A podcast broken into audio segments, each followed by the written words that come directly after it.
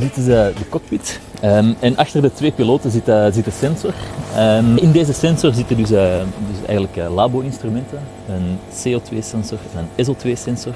En op basis van die twee componenten kunnen we een inschatting maken van de zwavelinhoud van de brandstoffen um, gebruikt door de schepen. De Belgische kustwacht doet het al een paar jaar, maar sinds kort ook de Nederlanders.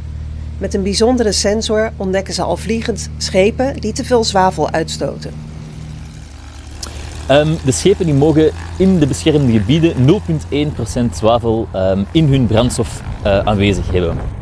Dus als ze daarboven zitten, um, dan gaan wij die verdachte zwavelwaarde rapporteren aan de Port State Control diensten van, uh, van Nederland. En dan kunnen zij een inspectie gaan doen in de havens.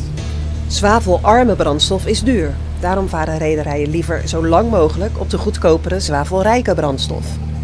De pakkans was tot nu toe klein, omdat inspecteurs pas in de haven monsters kunnen afnemen. Maar dankzij de Belgen wordt er op zee alvast een voorselectie gemaakt.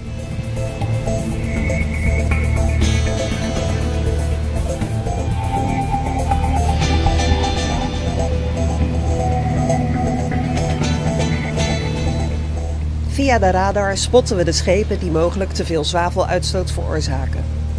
We scheren rakelings boven ze langs, recht door de rookpluim.